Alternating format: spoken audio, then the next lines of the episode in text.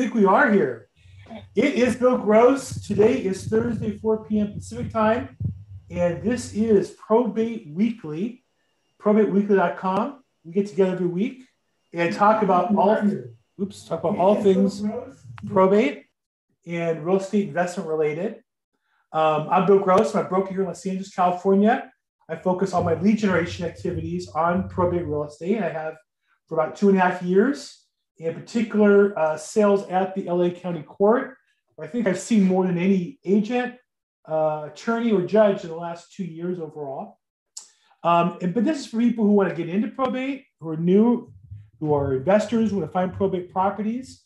I've had people come on this call that we've bought properties for and made good investments. And I've also had, and also for real estate agents who want to either add some probate business to the business or want to uh, focus uh, and delve deeply into probate. So I'm an agent with eXp Realty. And uh, I want to talk a little bit today. This is a common topic I talk about. I think about before we start, though, what's something that I need to get the person who is looking to build their business to focus on, right? If, if you have if you have it going, uh, you're on track, and you know, and you're here to pick up a deal. I'm glad to have you. But really, my my attention is always looking for the person who's struggling, starving, needs to get a deal going to get them through the business. What's one thing to get them over that hump? And one thing I want to say, I, have been uh, this week watching Grant Cardone's replay of the 2021 uh, 10X Con. Uh, Grant Cardone is uh, uh, one of the flavors I've been listening to here in the last few months for motivation. I'm always putting in good stuff into my mindset to keep myself focused and, and, and on, in, on the grind and doing what I'm supposed to do. You know, the years I've had different coaches, uh, Tony Robbins, Zig Ziglar, um, uh, Mike Ferriero at one time. And I really got, got into uh, Grant Cardone in the last year or so because I really feel like he really answered the call of the challenge of the COVID better than anybody. And his book, uh, if you haven't read 10X, I'll, I'll, share a quick story. I met him once on the phone, cold calling when he was an expired listing, and he answered, and he, he blew me off the phone. He was, uh, uh, he was, I was good, but man, he was a salesman, salesman. And I bought his book. At that time, it was um, Sellers to Be Sold. and I read it; it was great. And then the next book he had that came out was, uh, "Hey, Alex Camacho, you're from Maui. Uh, is Alonzo's phone call for you?" I'm going to break you there. Uh, oh, he's logging in. Um, anyhow, um, uh, Be Sold. And then right after that, the book came out, which was 10X. And to shorten 10X down to a couple sentences, 10X means that if you're not getting your goals, probably the best solution is just to just to do 10 times whatever you think you need to do. Right. So if you say to me, well, Bill, you know, I, I uh, I'm struggling in my real estate practice. I'm not closing a business. And I'd have you count, well, how many people are you talking to on a, on a daily basis, a weekly basis? And I had somebody last week say to me, oh, I, I made 20 contacts last week. Not, not in the morning, not in a couple hours, 20 people in the last week. I said, well, I can solve your problem. Just talk to 200 in a week. And I guarantee you in three days, that will solve your problem you'll figure out what to say and how to say it. Because I promise you, if you talk to 200 people, you will figure it right, figure right out how to, what to say, what, what not to say. And if you have a question, well, when should I make my phone calls? If you talk to 200 people in a week, you'll figure out a schedule that works for you. You'll solve all your problems if you just do 10 times what you were doing. Guaranteed. 100%. So I know for me, back when uh, when COVID hit, I was going to court every day for three hours. Like some realtors door knock in a farm area, maybe 500 houses, and they door knock in each one over a period of time. Um, I went to court every day and hung out. And my goal was to leave with a person's name, phone number, and email address that I could make contact with going forward. That was my goal. Uh, if I if I average that, it would all work out, work my numbers out and it worked out really well. And then about a year ago, when the court closed, I uh, and I've told you guys this story before, how I really struggled thinking about all the pending escrows that were going to cancel. I worked so hard to build my business. And I thought, what am I going to do? And I watched Grant Cardone had a had a, a meeting online. He was in the same position with his business. And what he said was, we're going to figure this out, cancel every expense, make a list of all things you can do that can generate revenue right now, and just do those things. And so for me, I sat down and said, how can I talk to 10 times more people? Well, I can't go to court. I can't go to meetings. I'll build my own. And so from a, about a year ago, I built this call from zero to we get usually 30, 40 people per call.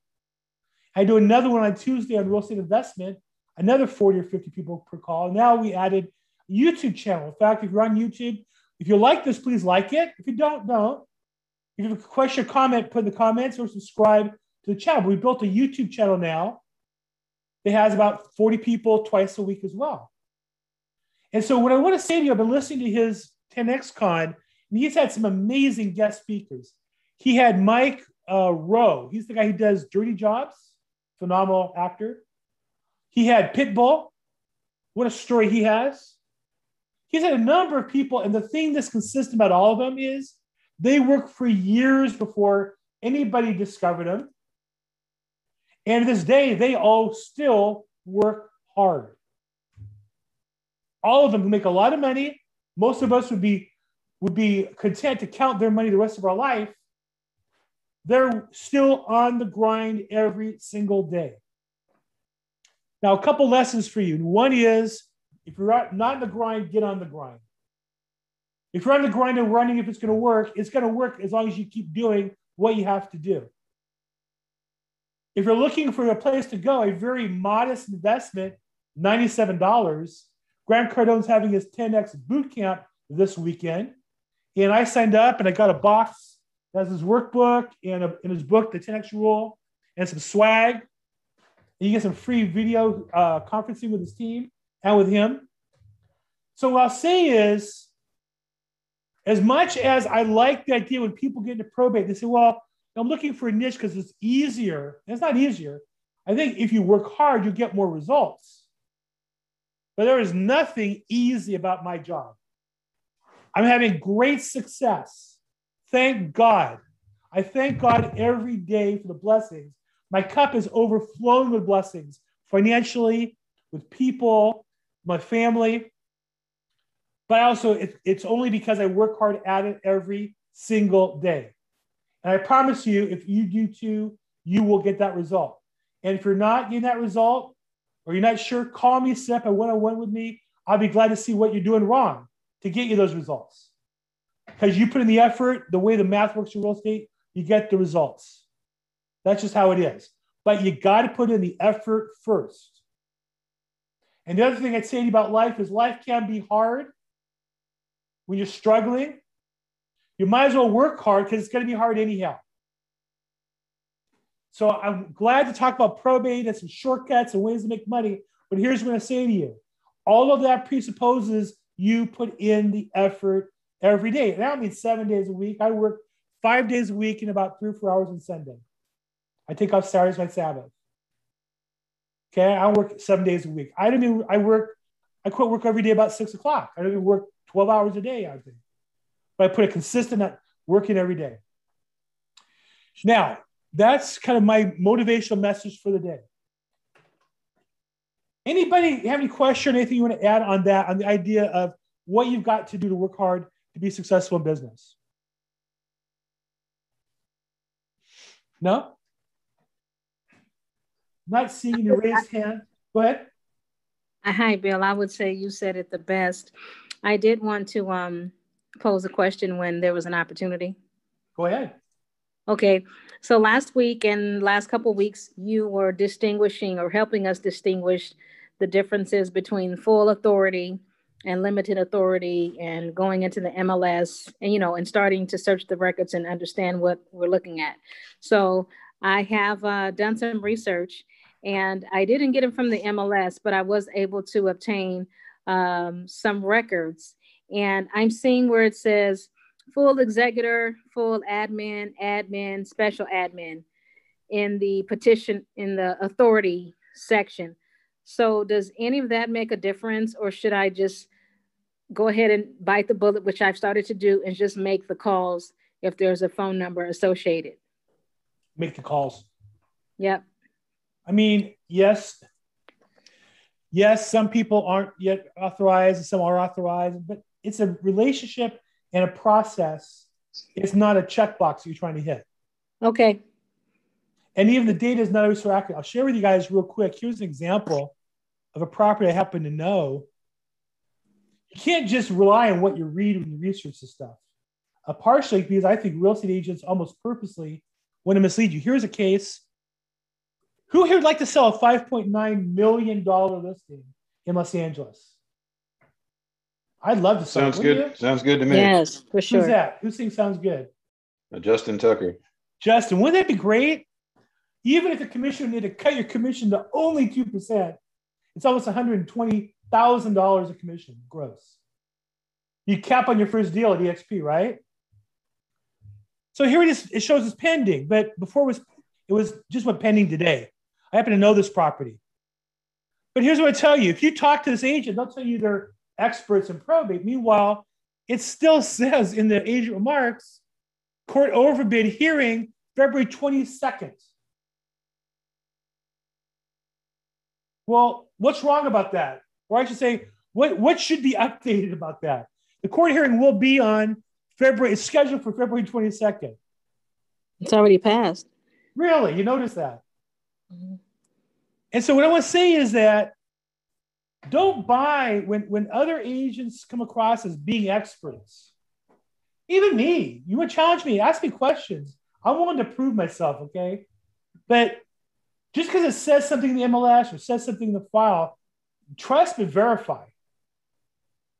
And I'll tell you this I make a living looking for agents hiding properties that should be marketed because that means many agents don't find them. And I take those to my investors and we buy them and make money on them and flip them. Now, I looked at this property and I thought it was a little, I didn't see enough profit there. And I'm not by any chance an expert on development or multifamily. I didn't see anything there to really make it worth my time to bring somebody's attention, given the story that I knew. But my point is this dig deep, read, you know, ask people questions. If you get a chance, talk to the administrator or the executor or the attorney. They'll tell you the story sometimes, the real story. Don't buy what you see in the paperwork sometimes. Does that answer your question, Andrea? Yes, yes, it does. Because um, I, I did not want to get uh, distracted by all the different types of authorities, but I did want to let you know that I've started the research and now I have some names and numbers and um, I have been calling and I will continue. So I'll keep you posted. Now, just to answer your question a little bit deeper, though, when you say different authorities, there's two types of authorities that states apply for. They apply to either get full authority, which gives them a lot of privileges to make the executive administrator can take action on behalf of the state, or limited authority gives them less or limited authority. So, for example, um, full authority, they can sell property and take assets and pay bills pretty much as they want. They can't take distributions, but the court kind of uh, trusts them to not put the money in their own pocket. But they can pay things to vendors and and uh, attorneys' fees and things like that. They can list a house and sell a house pretty much on their own, not completely, but pretty much. Limit authority, any money they get goes into a blocked account. Any check written has to be approved by the court. Sometimes they apply for full authority, but it gets approved as limited authority. Okay, because like I see one here, it says limited authority executor. Mm-hmm. And then I see one that says administrator. Mm-hmm. And then I see one that says full administrator. So full versus limited is based on the approval that the court gives them or doesn't give them. Executor versus administrator, an executor is the person named in the will to execute the will. Okay. So sometimes, sometimes the will from mom and dad will say, and we nominate our oldest son Joey to be the executor. He's executor. Sometimes they die without a will, or the will doesn't name anybody, and so somebody applies to be the administrator of the will. They're functionally the same, But executor means they were named in the document. Administrator means they had to apply for the job. Okay, and then there's still an attorney uh, listed with a phone number, Mhm. but then there's also a phone number listed here with the son. So I Beautiful. should be calling the son. Yeah, I, as a general rule, somebody else asked the question um, about attorneys. But I'm saying general, uh, cold calling attorneys, I don't know anybody who's done that in the last 10 years and been productive with that here in Los Angeles. Okay, I'm not Fair saying enough, it can't yeah. be done. I'm not saying it can't be done. I'm not going to rain your parade, but I don't know anybody who's done it because uh, there's a lot of reasons why. One is attorneys are very anti-sales, right? You and me are, are salespeople, so when people call us, realtors are suckers to salespeople because we're salespeople, and attorneys kind of are the opposite. Is one reason why. And, and another reason why is based on my analysis, 95% of the cases are done by attorneys who do one a year or one every two years. So it's hard to get traction unless you're targeting certain attorneys, and those tend to have their own vendors. Okay? yes, that's great, Bill. I appreciate it. Sure. And then uh, Patty Fasten. Patty, you're a real estate agent here in the LA area, right? I think we've talked before. She asked a question in the chat box. She asked, you go to probate court every day and approach attorneys. So uh, I see another hand up. Um, so Patty, the answer is not now. So pre-COVID, I went to court every day and um, I would say I approached attorneys. I approached more um, petitioners and investors uh, met attorneys along the way, made a point of meeting them, bumping into them, introducing myself as appropriate. So I would say I wouldn't really approach them unless I had some something with which to approach them. Maybe I'd seen them online or seen them, uh, you know, in some other manner. But generally speaking, I was more looking for the, the petitioners who had to sell property. I see a hand up, Sabrina. Sabrina, There we go. Hi there. How are you? I'm great. How are you? I'm doing good. I'm closing an escrow uh, under full authority. And I was wondering, this might be an off the wall question, but I was wondering, what kind of a gift would you give the attorney? Wow. So, in your role as your real estate agent, I'm a realtor. Yeah, I was a listing agent. oh, congratulations. And I, I don't think we've met before, have we? On, on Zoom, we have, yes. Okay. Where do you do real estate? Studio City, Sherman Oaks. And was the was the uh, escrow referred to you by the attorney, or they just happened to participate? Um, it, yeah, I worked it and, and it, uh, I knew that somebody was not feeling well. They stayed in touch with me and it just became what it is. I'm saying that you asked about a gift, a closing gift to the attorney. Did the attorney is he the one who referred you to business, or he just No, no, he's not the one that referred the business. Yeah, you know, I think closing gifts are a great topic, and I, I think uh, as realtors, uh, you know, something I've always struggled with. To be honest, my brother was a very big gift giver at holiday time and a closing gift giver. Um, I belong to a networking group with a couple friends who are online, and uh, there's a program that we use that sends out cards and or small gifts on a regular basis. And I, I'll be honest with you, I've really uh, struggled. I do send out when somebody sells my listing, I send them a book as a thank you. I have a book delivered to them with a little thank you card. Um, I'm a listing agent and I want to build a network of agents selling my listings. But so to answer your question, I don't have a special answer. I've never um, sent something as a closing gift to an attorney, even who referred me business. Um, I've invited them to lunch. I think, uh, of course, now with COVID, so I don't want to go to lunch with anybody at this point. yeah, I would say take COVID out of the equation, but maybe that will help you find the answer. But what I'd say to you is that attorneys are big on networking by going to lunch. That's like a, a real attorney thing. They'll almost say yes to anybody who invites them to lunch near their office or near the court they're going to be at. And so if you think about that as being an appropriate uh, gift, perhaps a gift card to a, a restaurant might be appropriate and say, hey, you know, normally I'd love to go to lunch with you, but we can't. Maybe a few months you'll, we'll get a chance to, or even a thank you card. I'd love to go out to lunch with you. You might make that invitation now and, and have it, um, you know, uh, a rain check for when you feel comfortable and they feel comfortable going out to lunch. But real uh, attorneys are really big. Uh, almost any attorney I find that if you have any way of knowing who they are, will agree to go to lunch with almost anybody. They may not spend three hours with you, but my experience is that they'll go to lunch with you. That would be, I think, I would try to keep my relationship with them as an equal, Well, not a thank. Yeah, obviously I haven't done business with this attorney and I hope to do more business with them. Yeah, So I'm just trying to kind of Yeah. encapsulate this moment. I thought maybe a bottle of Dom Perignon, uh, have it delivered or so, I, I don't know. yeah. I mean, my answer is no. I wouldn't send a gift. I would more try to extend, to build a relationship.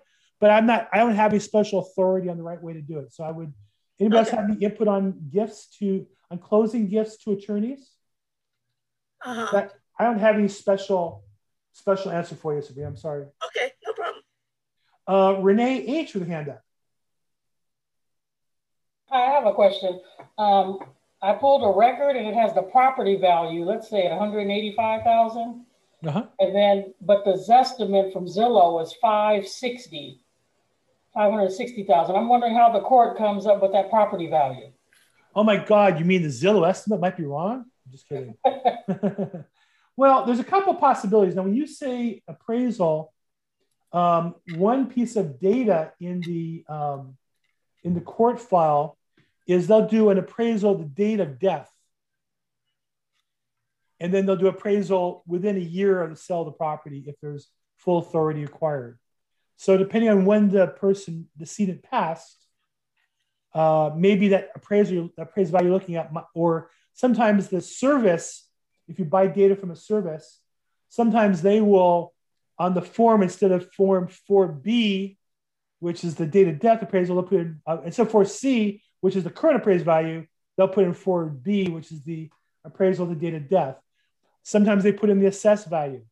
It's also possible, and it happens occasionally with um, a probate, that what's for sale is not the whole house, but half or third.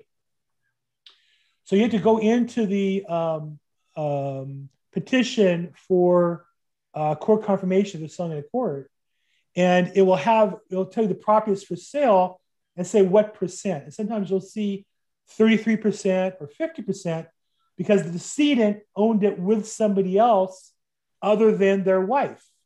And so when they passed, that transfer didn't happen automatically and it's part of the probate.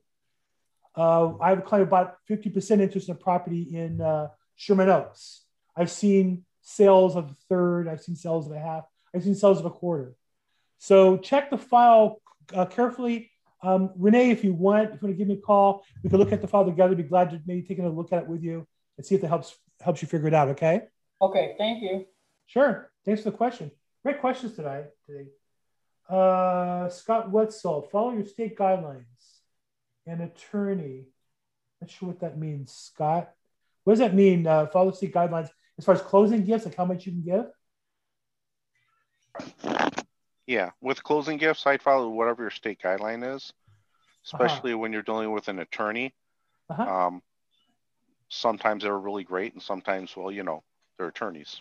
Exactly. So I just do the guideline, and if you can take them out, there's a lot more liberal play when you take them on a business meal face to face, as opposed to a gift card or something like that. Dom Perignon, if it is Right. true, is I'd say a little over the cap, no matter what state you're in. Yeah, I'd say that. And also, again, I, I'm much more interested in building a relationship than I am giving them a gift personally. But there are people who do gifts. Yeah. But definitely follow your state guidelines. Thank you. You, And you're you right. can do marketing to the office Correct. and uh, a, a gift backs or brownies or cookies because that's to the whole staff. Correct. You can get kind of liberal in your marketing and you put it under marketing, not under gift. Right. And it's an IRS thing. Yes, I agree So- with you. Talk to your CPA. But again, again, it's only how much is deductible. You give a gift that's more than the deductible amount if it's going to make a difference, right? It's it's. Uh, but there's there, certain businesses have limits on gifts. Like I used to work in aerospace, and we couldn't accept gifts more than a certain dollar amount because they're considered bribes, and and people regularly would bribe us, you know, with thousand dollar stereo sets or all kinds of crazy things. Um, but if you ever wonder why there's so many strip bars by the airport, one reason why is that's where all the aerospace companies were, and the salespeople would take out buyers to strip bars.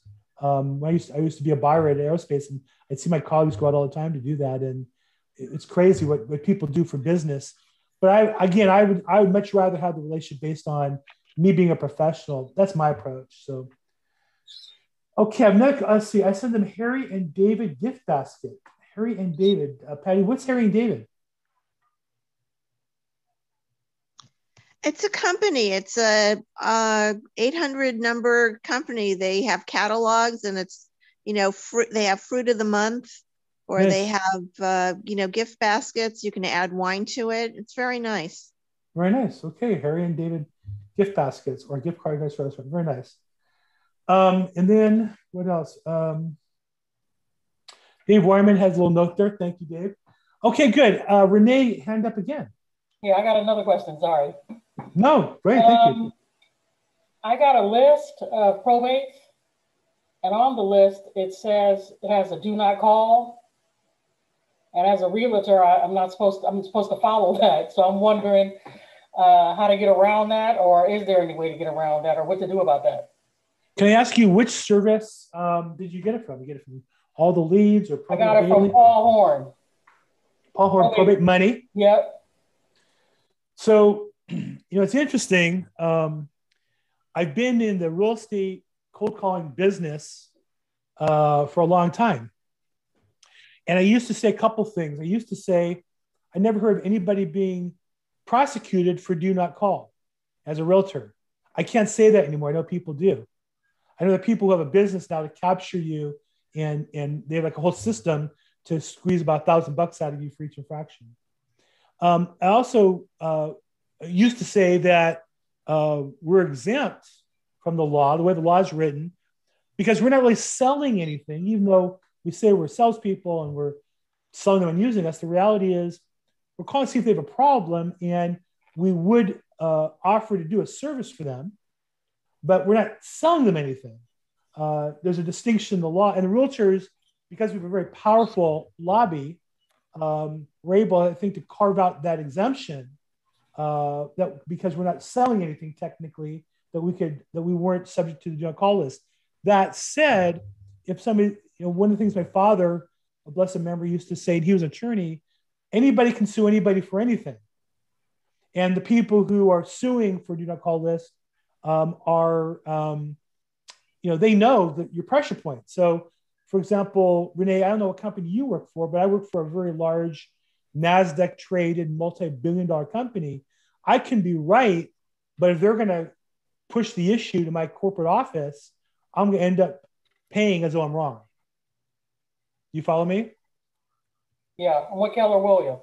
Same thing. I think they see Keller Williams and they, you know, probably wrongly assume the owner of your office is Gary Keller, but either way, they'll go to Gary Keller and complain about it and, and bombard his phone with faxes and emails and stuff and get attention to get you sell. People will do that. So it's, it's very challenging. On the flip side, Renee, what percentage of those phone numbers have do not call on them?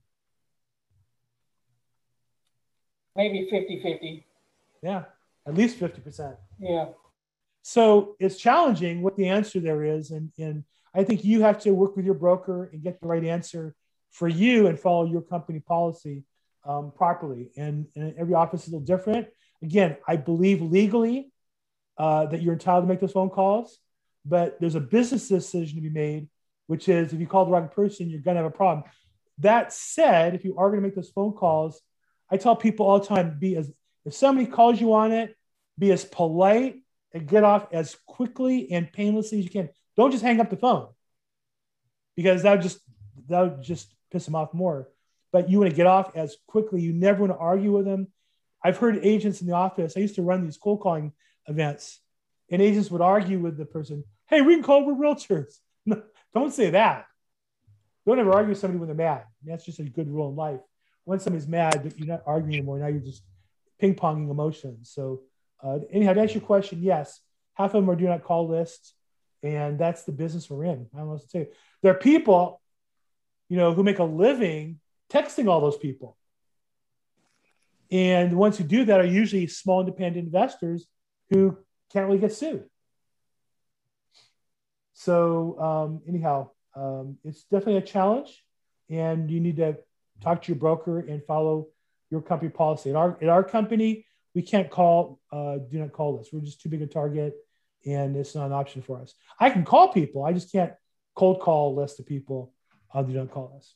And I've had people call me and say, "Do you know the do not call list?" And I would say, "But yeah, but you're the attorney in this case. I'm not cold calling you. Like, I'm calling you because there's a file, and I'm calling you because of the file." Hey, Bill, I have a fun fact. I actually met you at I met you at one of your cold calling events. Really? You know, I thought your name was familiar the first time we were on Zoom call. Which one did you uh, meet me at? Um, the one that um, Neil used to have out. What In maybe Walnut? five? Yeah, I'd say at least six years ago, five or six years ago. How many people were there when we did it? It was huge. It was massive. That was It was- fun. It was really, really good. And you kept telling me, call more people, call more people. yeah, I know. Like a broken record. I, I didn't mean to do that to you, but that's really the bottom line. Yeah, that was my business for about uh, with Neil about four and a half years, and then with another company for a year. I would Mhm. run um, the the company. You know how they had these use have big bullpens, and so I'd arrange it where we could use them and get you know uh, calling set up and maybe some stand up stations and headsets. And I put up phone numbers and I do some scripting. And we'd have a room full of people calling. We'd have fifty or sixty people calling. We called the phone blitz, uh, and uh, I did Yeah, that for years. that was it for Yeah. sure. and That's help build. I was I was uh, ended up going from being a manager to uh, general manager of a, a company. We went from seven to fourteen offices, and uh, it was a lot of fun those days. So yeah, well, thank you for for pointing it out. Um, Sabrina has her hand up. Hand up. Yes, um, I was wondering um, if somebody doesn't have the money or doesn't want to spend the money, and they're either the petitioner or the executor, and you need to have the house cleaned and you know staged or whatever, where would that money come from? Sure. So, um, and of course, we're assuming we're talking about a, a cash poor estate that has equity, but doesn't have cash to lay Oh, money yeah, out yeah. for things. And just to clarify the, the, the terms you use, petitioner is somebody who's filing a petition. Usually that refers to them before the petition's granted. They're petitioning to either be the administrator or executor. Once it's approved, they become the administrator or Exact- executor. So really, you're asking two questions, I think. If I could break it down for you, one question is, what do they do to borrow money before they're approved, or can they? And the second question is, once they're approved and they still don't have any cash, what can they do then? Mhm. So before they're approved, the ch- you know the challenge as a real estate agent is they don't really have the authority to make a contract as the as the estate. The Yeah. person you can lend the person money, you can lend anybody you want money, but they may or may not have any equity, or they may or may not have any uh, any inheritance coming. So you can make a judgment as to what you want to do. I've lent money where, let's say, the petitioner, not yet approved, uh, needed to clean up or fix up a house. I would lend a couple thousand dollars because they were credit worthy. They owned another house. They just didn't want to spend the estate money they didn't have, and they want to spend their own money because they wanted to come out of the estate. And so I would say to them, I'll advance you a thousand, two thousand dollars, and we'll I'll do the cleanup and we'll do some minor stuff uh, to get it ready, or maybe just to uh, you know in, get rid of. We had some animals and that kind of stuff. Right. Uh, so, but you also can. Um, I actually have a company that I own where we advance money to future heirs. So somebody who has a property they're not yet approved and don't have the, the authority or the letters of authority, uh, but we know they're they're likely to um, inherit a five hundred thousand dollar house or half of the value. Uh, you know, my company will advance them against their inheritance, five, 10, 20, 30, 50,000 dollars or more against their inheritance.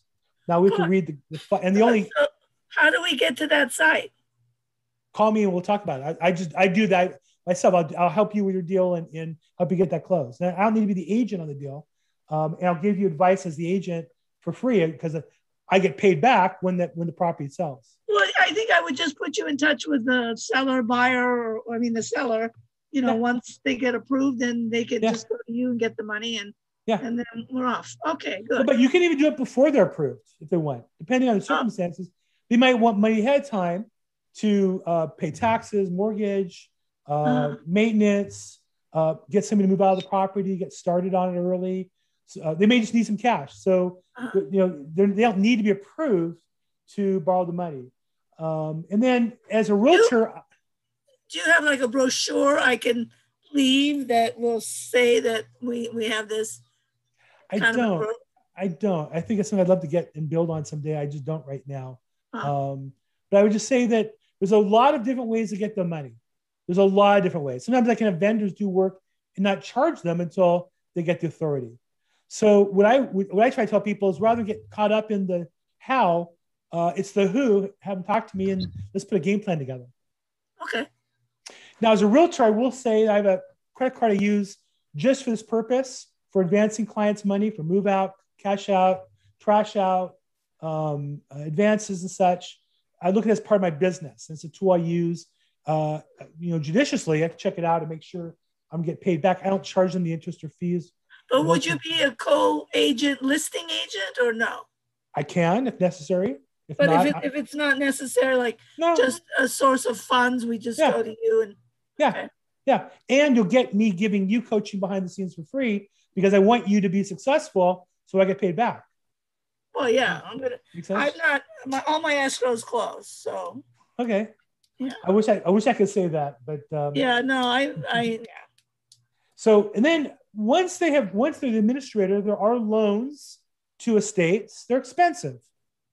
Is one way. There's another way, which is there are companies that will advance money, uh, but they control the contractor and the work.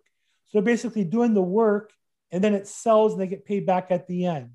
So I, I would say there's a lot of different ways. And the challenge a lot of agents is, you know, if all you have is a hammer, everything in life looks like a nail. You'll start pounding on people, but maybe you should use a little more finesse. right, So what I try to do is really understand what's their goal, what do they want to accomplish, and then find the right tool for that particular situation. Mhm. Good, good question, Sabrina. Thank you for, uh, getting on. Okay. Um, Bill, yes. I have a question. My system won't won't allow me to to raise my hand. I just I don't have that uh, thing. Anyway, I do have Okay. a question. I had somebody uh, contact me, uh, and he he was expecting an inheritance from an uncle who had passed away. I mean, a couple of hundred thousand dollars, Mhm. um, because he wanted to buy a a house, uh, a manufactured house, Mhm. and um, or it was a mobile home, but it was kind of in a remote section outside of Tucson. When he finally sent me uh, pictures, but he had an idea of how he wanted to fix it up, and we couldn't lend on it because it really wasn't commercial. Um, he really wanted to move into it, and we only um, lend to people who want to rent it or fix it up and sell it. But I, I, I know about um, you know, the heir and so forth. Uh, it's just I, I never even thought of that. Right. Would would you be interested in talking with him, even though the the equity is in a first of all, the house looked like a decrepit. You might as well tear it down and rebuild it again for what it looked like. Right. And um, um, Well, here's the thing: it's worth something. So once you figure out what it's worth, then you know what his the value is, and if they're committed to selling it, uh, or uh, whatever they're going to do with it, then then there's a value there. Yeah, I could advance on that. By the way, that's Marcy Green, Sea Green Financial, yeah, and I'll- she's a lender who does who I believe specializes in lending to businesses, right? right. So if you have if you have a business, fix and flips, investors and such. Uh, so this is a case where the advanced inheritance is a little unique product. My experience, the reason why I got into the business was I would call a company and they just they they would you know tell the customer they could do it and then tell me a week later they couldn't do it. I'm like, well, hold on now. I've already listed the property. I got money in this deal. I got pictures. I got signs. I'm into it for a couple thousand dollars. Um, you know, it's kind of like working with mortgage companies.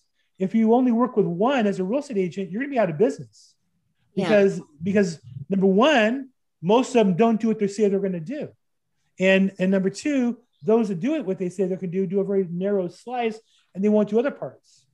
Like you know, the customers who are very technology oriented and very easy to work with on the phone, they'll do those.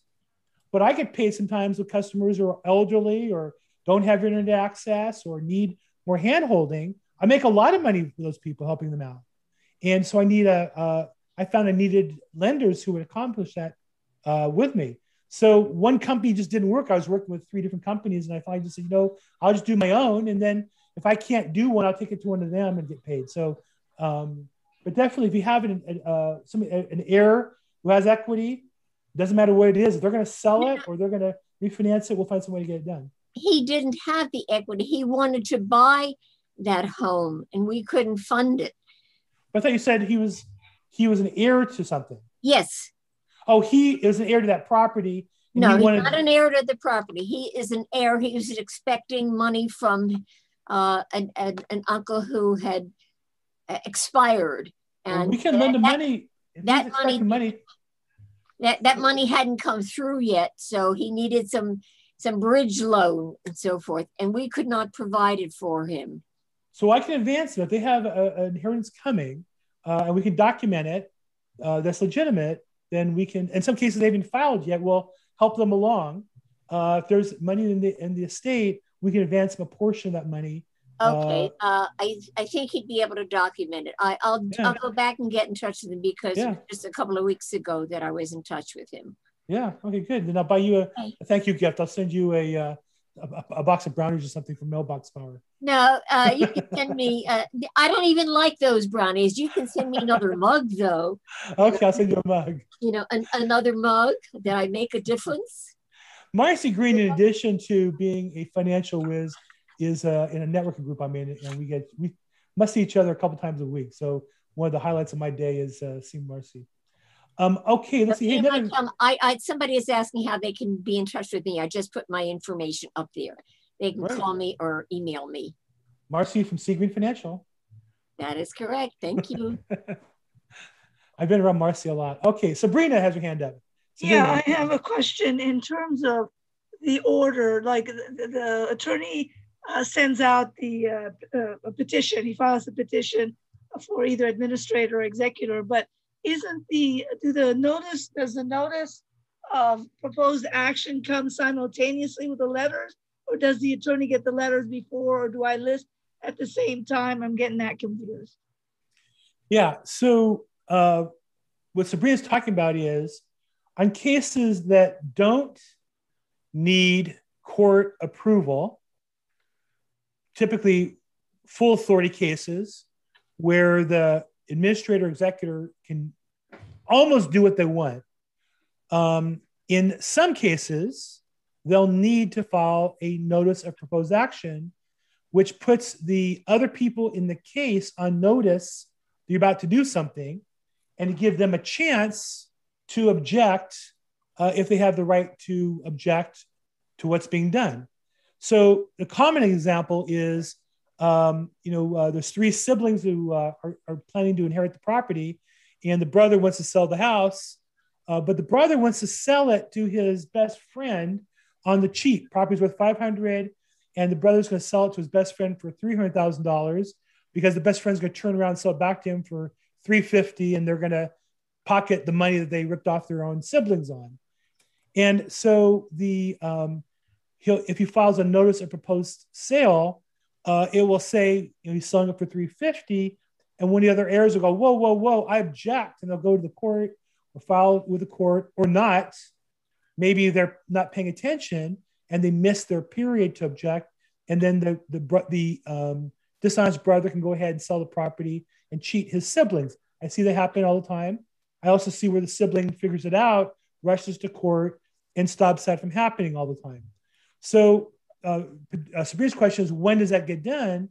And it doesn't have to be done all the time, um, but but um, title companies won't insure title unless it's done. And so I've had attorneys, you know, really smart attorneys tell me, hey, this isn't needed legally. And I said, well, legally, you're right. But if the title company won't insure the title, guess what? You're not selling the house. It ain't gonna sell. It doesn't matter how right you are. You can, one of my first coaches taught me you can be right or you can be rich. You can't be both all the time. So Sabrina's question is when does it happen? And so most commonly, notice of proposed actions for a number of actions we as realtors are most interested in the notice of proposed action when it's a sale. And that's normally done when the sales terms have been agreed to.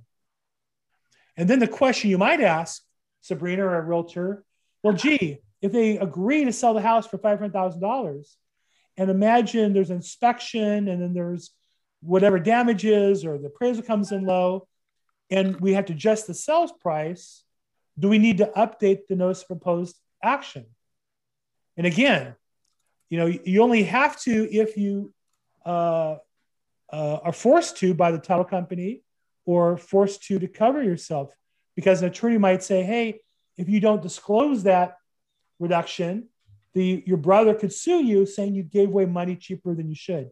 And and I see all the time, as recently as yesterday, siblings will come to court and say, "You're selling it too cheap." And the sibling will say, Well, do you want to buy it for that price? Well, no, I don't want to buy it for that but you're selling it cheap.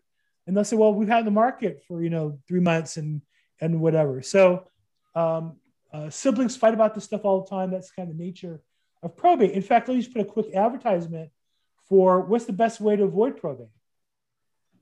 Uh-huh. Get a living trust. You know, if you or your client buys a house in Southern California, I was going to say, shoot your brother or sister. Do what? Shouldn't shoot your brother or sister then? Um, probably not, Dave. It's probably not the best policy. Okay. I'm going to make note of that.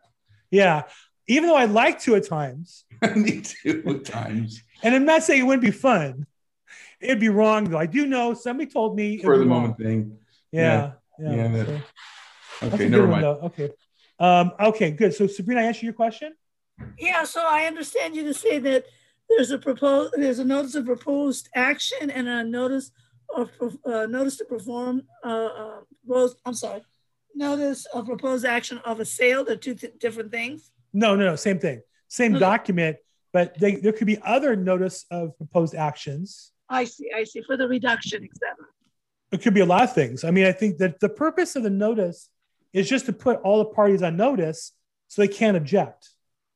Right. right? So anything that someone would say, hey, I didn't know you did that. I didn't know you sold mom's you know treasure chest. I didn't know you sold the Holy Grail. I didn't know that you. So so if you're worried, if you want to avoid, you know, confrontation, you would file a notice to do that and then follow through on it. Bill, I have a quick question to that.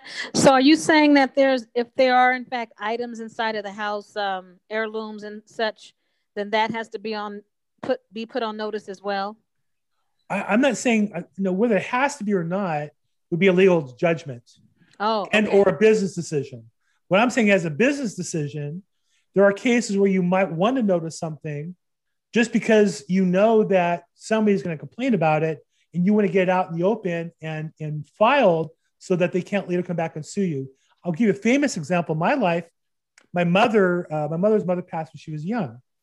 And she had these, these um, kind of dining room decorations called lusters. They were like these glass, crystal I don't know, fancy things. And my mom's stepmom took them. And for years, my mother had this resentment to her stepmother and her father for allowing the stepmother to take them. And my mother was the oldest daughter, felt she was entitled to have them. I mean, it was really a source of pain. Well, it, had she sold the lusters, my mother, whose husband's an attorney, might have sued for selling these viable lusters without anybody knowing about it. So again, the, the purpose of the notice proposed action is just to put everybody on notice something is done and then they send out formal uh, notices to all the parties who are legally entitled to notice on that case. So there's minimum legal requirements. That's one level, and there's other things that sometimes attorneys uh, or or executors, administrators will notice just to cover themselves a little tighter. In fact, I've seen many cases where the state had full authority, but the areas were so contentious, they still put their sale through for court approval because they wanted the court approval so that the the other brother couldn't sue them for unfairly managing the state. And that happens all the time. But don't they understand that if they argue all this time that they their chances of getting more money for the estate become smaller? I mean, oh sure. They... Yeah, no, sure. Family members are always very rational and treat their siblings uh, with the utmost respect and rationality. Sure. Sabrina, do you have brothers or sisters? I do. I do. I have a brother. Well, he might be a lucky guy, but most people, um, your siblings aren't quite that um, rational. So I guess the thing to do is find a probate that only has one beneficiary. It sounds like. Well, I mean, I like it when there's I like when there's a lot of conflict because they need me to help maneuver between all the warring parties. I think that's But my strength. but they still need you, whether it's one or four. Okay, but four need me more than one, so I'm I, I wouldn't shy away because there's only I wouldn't uh, shy away because there's four. I would I take them all. You know what I was told the other day, and I thought I'd share this, is that if there are three or four beneficiaries, all those beneficiaries become buyers. Become Possibly. buyers. Possibly. Well, I mean, there's more deals.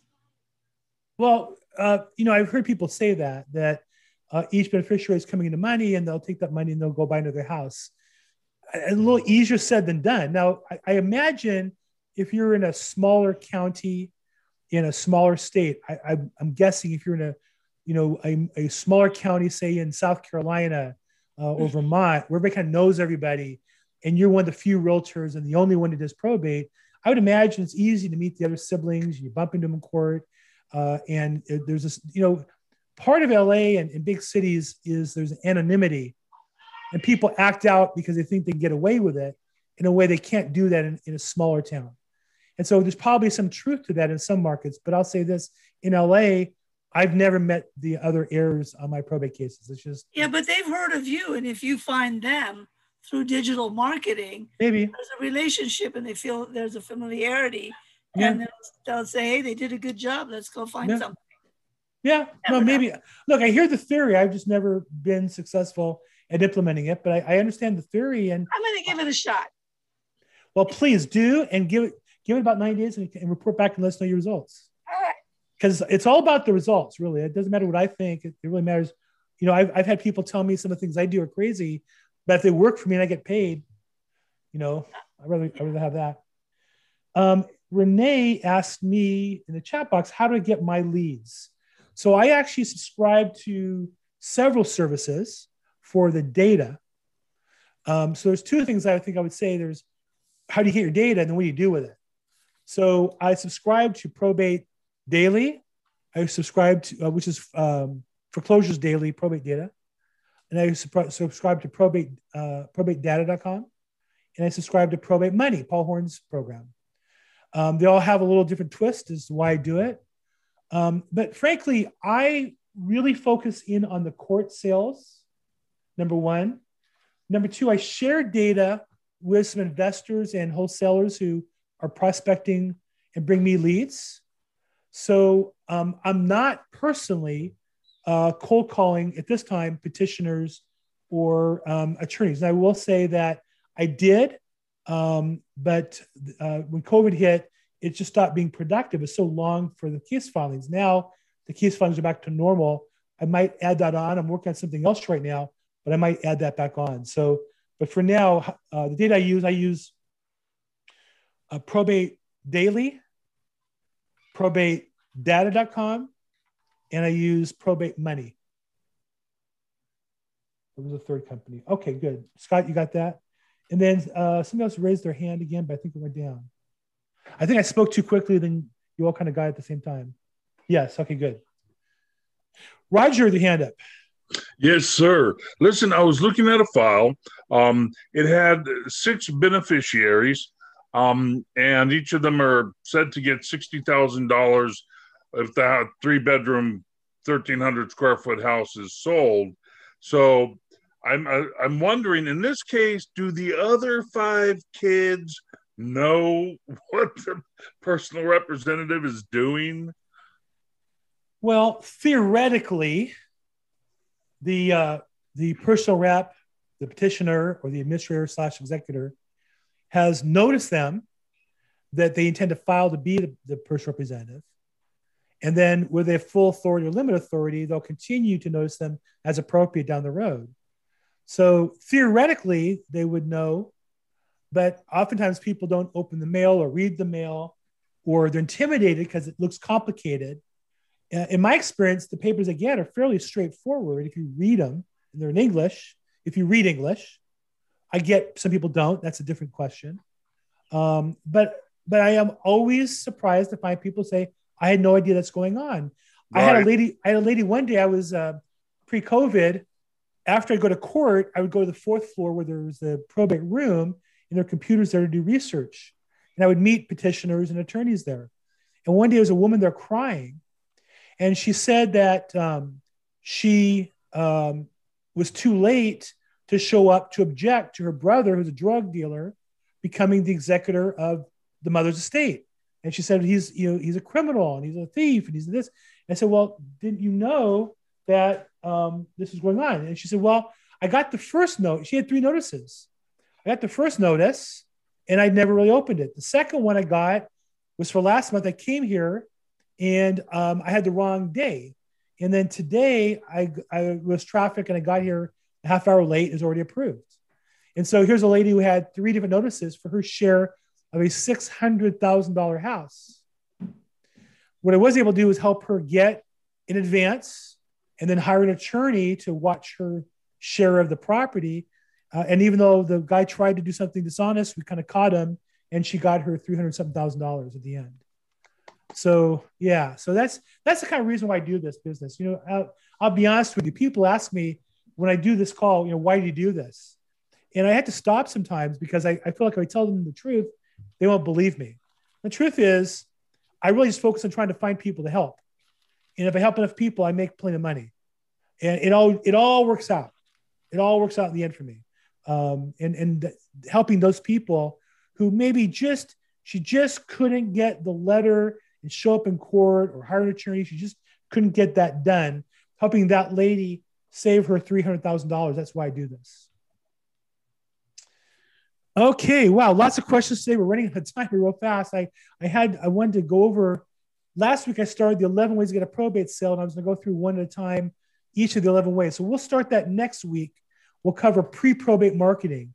So um, next week, uh, before it's in my rant, I will just start right off with of the 11 ways to get us uh, make money as a sale in probate. I'll talk about uh, the different uh, 11 methods, and we'll go into each of them with a little bit of detail and I'll start next week with number one being pre-probate. Okay. Um, 456. So I got to wrap up. A okay. reminder: um, this we send a link out if you signed up on uh, Eventbrite. We send a replay of the video. You're welcome to watch it. If you like it, like it. If you have comments or questions, love them. Uh, if you would subscribe and support the channel, I'd appreciate that. We have on Tuesdays on investing, we have real estate investing zoom.com, real estate investing. Tuesdays, 3 o'clock Pacific time. And we do this probate weekly every week on Thursday, 4 p.m. Pacific time. I'm Bill Gross. I am Bill at the LA Probate Expert.com. See you at the next one. Thank you so much for your help today. I appreciate you guys. Thank you, Bill. Thank you so much.